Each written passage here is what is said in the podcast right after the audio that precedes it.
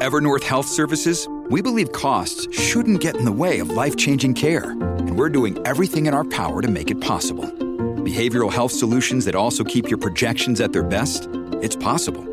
Pharmacy benefits that benefit your bottom line? It's possible. Complex specialty care that cares about your ROI? It's possible. Because we're already doing it. All while saving businesses billions. That's Wonder made possible. Learn more at evernorth.com/wonder. Podclass, i podcast di classe editori.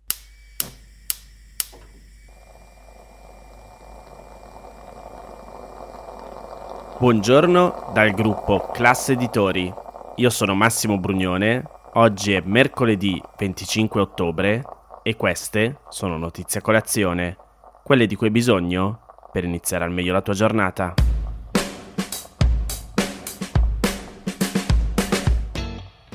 In Italia i minori senza tetto e fissa dimora, ai quali viene negato il diritto alla casa, sono quasi 13.000.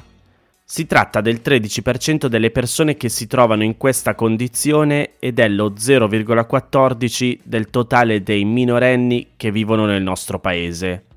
A questo dato si aggiunge quello dei bambini e delle bambine che vivono in case non adeguate alla crescita. Secondo Eurostat, il 39% dei minori vive in abitazioni sovraffollate. Quella che vi ho letto è una prima fotografia di quanto emerge dal rapporto Fare spazio alla crescita redatto da Save the Children in collaborazione con Open Police, che mette in evidenza la distribuzione dei minori e le forti diseguaglianze che riguardano la loro vita all'interno delle 14 città metropolitane del nostro paese, dove vive il 15% dei minori e il 36% dei contribuenti con un reddito complessivo inferiore a 10.000 euro. L'analisi evidenzia che i problemi abitativi sono sia di quantità, con una media di 3 persone che vivono in 100 metri quadrati, sia di qualità, con il 9,2% delle famiglie con almeno un figlio minorenne a carico che vive in abitazioni con soffitti, finestre o pavimenti danneggiati e con il 13,7% che abita case con alti tassi di umidità. A questo si aggiungono le spese da affrontare per la casa.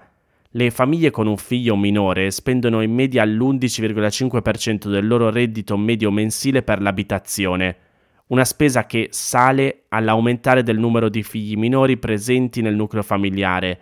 Diventa del 12,1% per le famiglie con tre figli minori e raggiunge il 17,6% per le famiglie monogenitoriali con almeno un figlio minore.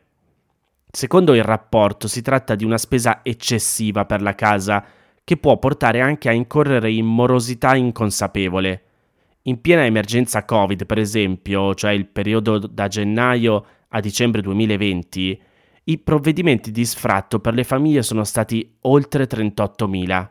Di questi, Solo una minima parte, circa 6.000, sono avvenuti per necessità del locatore o perché il contratto di locazione era finito, mentre la fetta più grande, più di 32.000, è avvenuto per morosità dei locatari. Erano in ritardo coi pagamenti. In linea con il titolo del rapporto Gli spazi che aiutano a crescere, l'analisi affronta anche il tema dello spazio pubblico in relazione ai minori è emerso che i bambini e le bambine vivono in aree urbane dove la superficie di verde urbano fruibile è pari al 19,5 metri quadrati per persona e anche la superficie di parchi urbani disponibile è limitata, con 1,4 metri quadrati per persona. In più, oltre il 30% delle famiglie dichiara di riscontrare evidenti difficoltà di collegamento con mezzi pubblici nella zona di residenza. In questo scenario, circa dieci anni fa il Parlamento prese la storica decisione di confiscare i beni della criminalità organizzata per restituirli alla collettività. Il totale dei beni confiscati è di quasi 42.500 immobili. Di questi, poco più di 17.000, quindi il 40%, si trovano nelle 14 città metropolitane.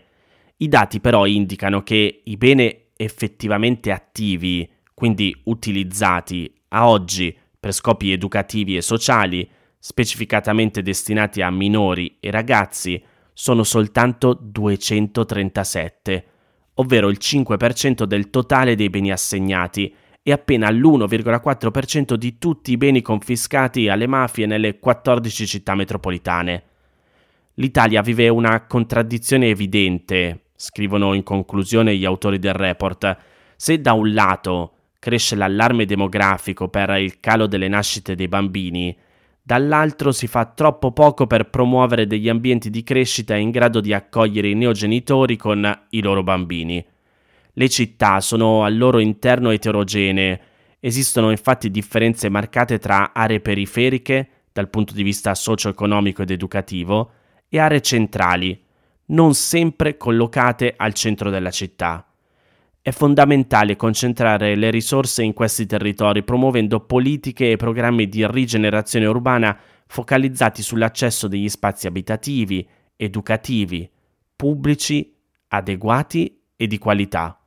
Vi metto il link al report completo nei canali Telegram e WhatsApp di Notizia Colazione.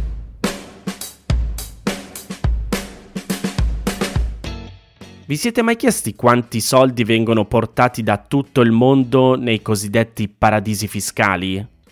L'Osservatorio Fiscale Europeo sì, se l'è chiesto e ha elaborato un report che Oxfam l'ha diffuso. Vi metto anche questo nei canali WhatsApp e Telegram di Notizia Colazione.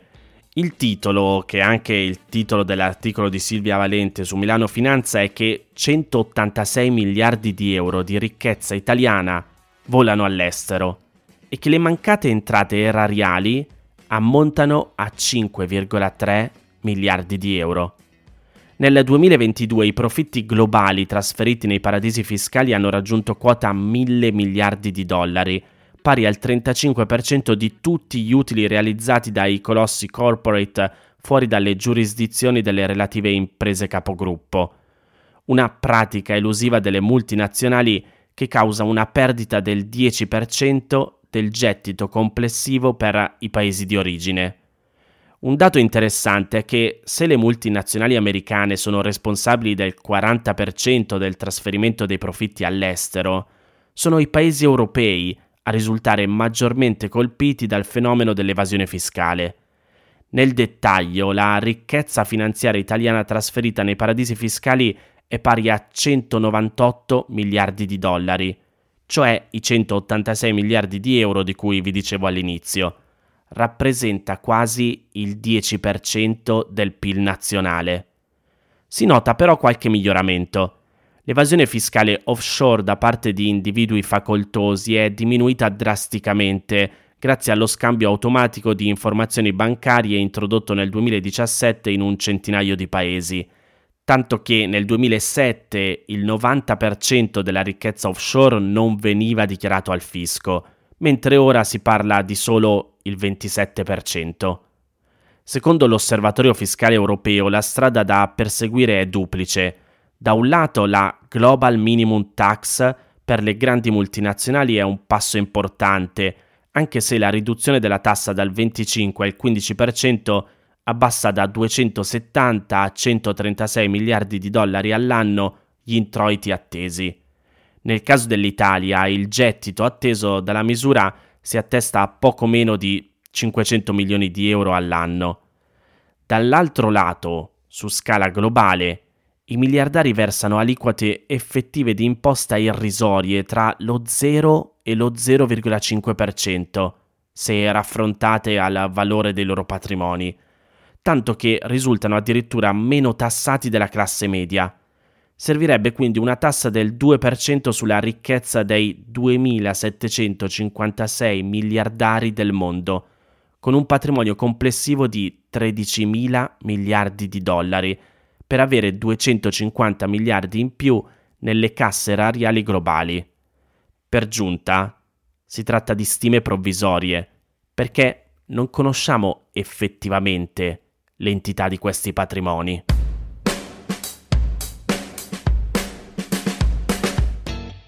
Nell'ultima settimana gli sforzi diplomatici di vari paesi occidentali e dell'ONU si sono concentrati nelle trattative per far entrare alcuni camion di aiuti umanitari nella striscia di Gaza, che Israele ha circondato con un assedio totale e che sta bombardando in maniera molto intensa da più di due settimane dopo gli attacchi del 7 ottobre compiuti da Hamas in territorio israeliano.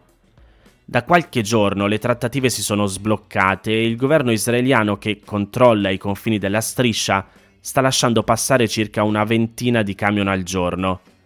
I camion entrati e quelli in attesa di entrare al confine tra l'Egitto e la striscia sono carichi di beni di prima necessità, acqua, medicine, coperte, assorbenti, cibo non deperibile. Ma come spiega bene il Post, i cosiddetti aiuti umanitari possono prendere forme diverse a seconda del paese che li invia, della circostanza in cui vengono spediti, di cosa serve al paese che li riceve.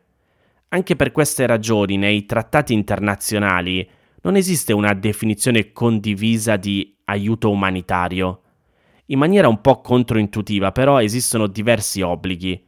La quarta convenzione di Ginevra, che insieme alle altre tre convenzioni forma la base del diritto internazionale umanitario, all'articolo 23 prevede per esempio che in caso di guerra tra due stati, ciascuna parte accorderà il libero passaggio per qualsiasi invio di medicamenti e di materiale sanitario, come pure per gli oggetti necessari alle funzioni religiose destinati unicamente alla popolazione civile. Col tempo le norme del diritto internazionale, ma anche quelle del diritto consuetudinario, cioè quello che deriva da pratiche tenute e seguite da gran parte dei paesi e che vengono considerate vincolanti, si sono evolute per coprire anche aiuti che non siano soltanto materiale sanitario e oggetti necessari alle funzioni religiose. Il Ministero degli Esteri tedesco, per esempio, definisce aiuto umanitario ciò che, leggo tra virgolette, aiuta le persone che sono in grande difficoltà per via di una crisi, un conflitto o un disastro naturale, e non possono superare da sole queste difficoltà. Nella storia antica e moderna ci sono stati diversi episodi occasionali di aiuti forniti a popolazioni civili che ne avevano bisogno, ma uno degli esempi più citati nella storia contemporanea avvenne nel 1963 in Macedonia del Nord, che allora si chiamava ancora Macedonia.